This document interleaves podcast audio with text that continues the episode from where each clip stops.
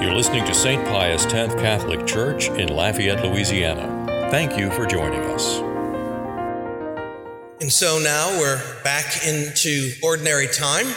We're wearing the green, and we'll do this for about a month before we hit Ash Wednesday and, uh, and then off and running for, for Lent.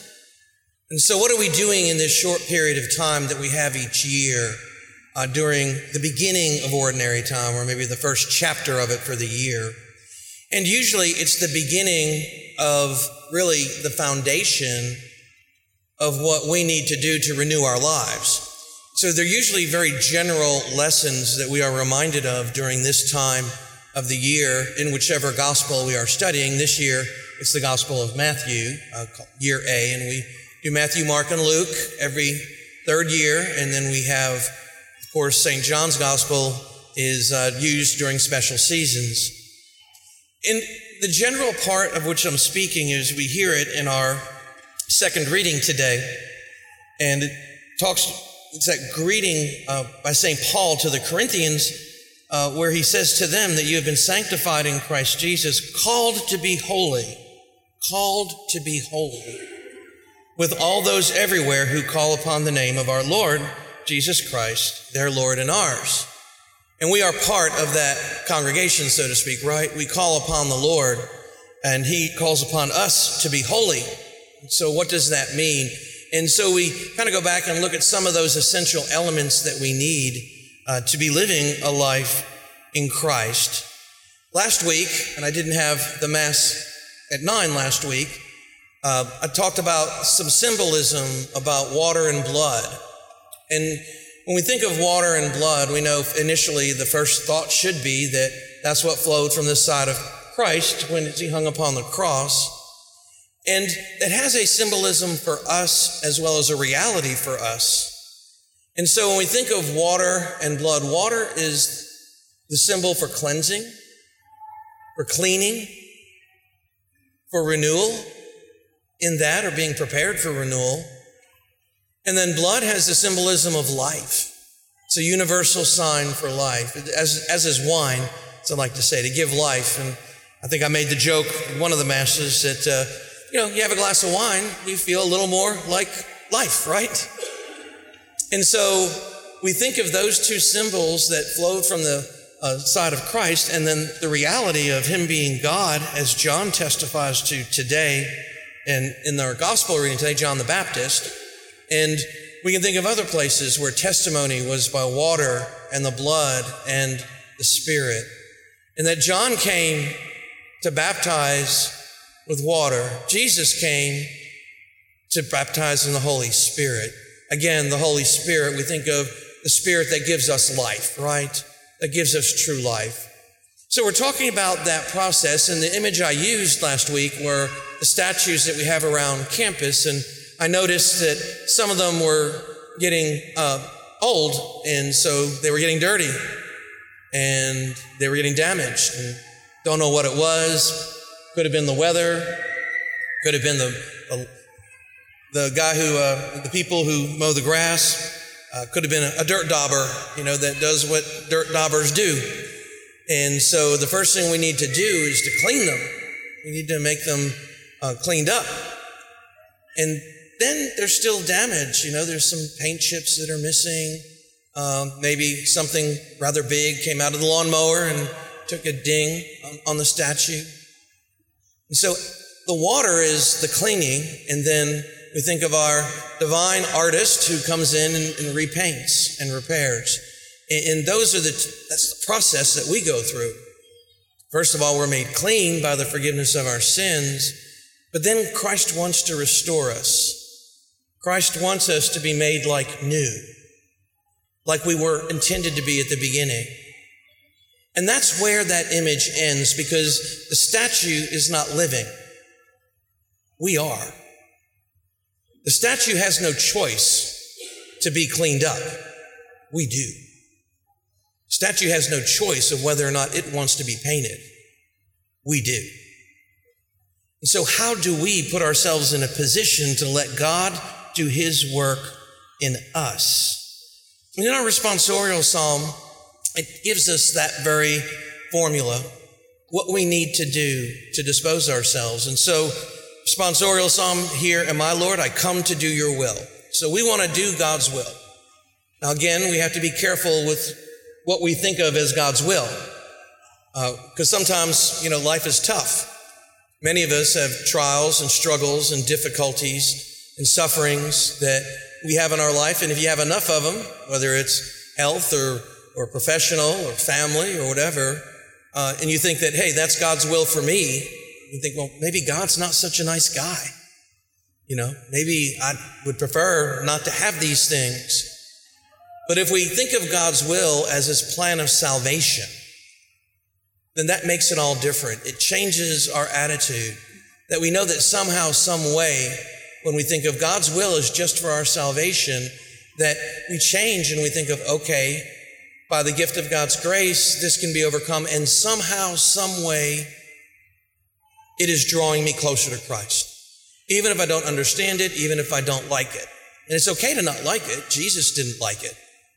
Father, let this cup pass me by, right? He said, but not my will, not my human desires, but your divine will, your plan of salvation be done.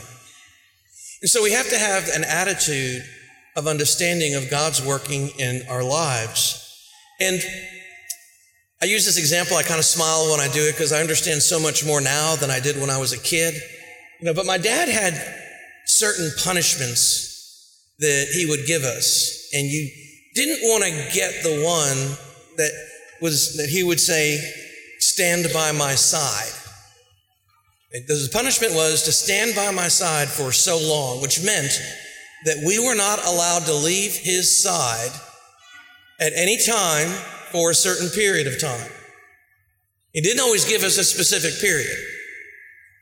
We'll get to that in a minute.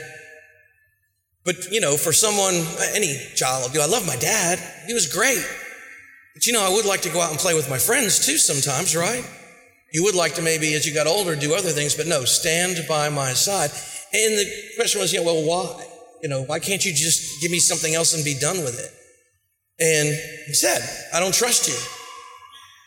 You did X. By the way, for our young people, yes, Father Brady did get in trouble when he was younger at times, like all of us. You can still be a priest if you get in trouble, that's okay, or a nun. But he said, I can't trust you. And so you need to be with me until I can trust you again. So it taught me the lesson of that trust is not an on off switch, that it has to be built. You know, it has to be developed. But then when the time came, because sometimes you'd give a rough time, well, at least for the next few weeks, you're by my side. And then the next few weeks would pass and like, hey, dad, you know, am I done yet? No, son. Next week, dad, am I done yet? No, son. So when is this going to end? You know, he said, it's going to end when your attitude changes. Son, I don't like your attitude. And we as children did not understand that one bit. No, we just didn't. And it used to be a family joke. If uh, one, you got the by my side punishment, okay, how bad you get punished? Have to stay by his side. And then the other thing is, well, how long? I don't know. He said till my attitude changes, and I don't even know what attitude means, you know? What he was demanding was conversion. He was demanding conversion. He was demanding a change. That not only did I need to do what the consequences dictated of what I had committed, whatever act it was, but I was not done until I was on board with a good attitude, repentance, however you want to put it, contrition, that I wasn't going to do it again. It wasn't just a rote, hey, get finished with this and then you're good. It was, no, no, no, you need to change the way you're thinking to where this doesn't happen again. And so in our responsorial psalm, we hear in that first uh, verse, you know, I have waited, waited for the Lord. He stooped down toward me and heard my cry, and he put a new song into my mouth. So I needed to sing a new song. The song needed to be that not only was I not going to do it again because of force, but that my attitude was such that I didn't want to do it again. And I saw that it was not a good thing. And then it says, sacrifice and offering you wish not, but ears open to obedience you gave me. So it didn't matter that I did the time. It didn't matter that I offered and I'm sorry if it was not meaningful. I needed ears open to obedience to him and whatever mom or he asked me to do. And God demands that same thing of us in our spiritual life, that baseline, that we have to be willing to change our attitude about this life to be in conformity with His, and that is this life is lived for the next. And it's a process, it takes time. Some of the spiritual writers will call it surrender. Do we surrender to God? And a complete surrender is something that takes a lifetime, maybe, to get to. Many of the greatest saints would say that they never were able to really fully surrender. And when you look at their lives, I can kind of see I've got a lot of ways to go. But our job is to change our attitude and to see what God is asking us to do in His plan of salvation in the lives that we lead. The first of which is get rid of sin, the water. Get rid of sin. We should consciously work on that. And then the second is, are we going to let Him rebuild us into His image and likeness, into His goodness? Or are we taking over and deciding how we think we should be and we build ourselves? And that's one of the problems of today's day and age is that autonomy that self actualization that we do it, not God. What are we going to let God make us into?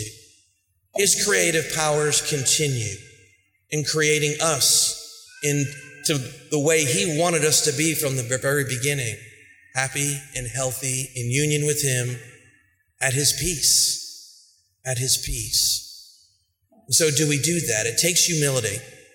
Humility not being some kind of self deprecating kind of thought or attitude. Humility, just seeing God for who He is and seeing us for who we are. And then allowing Him, the divine doctor, to come in, clean us up. And sometimes we don't want to be cleaned up.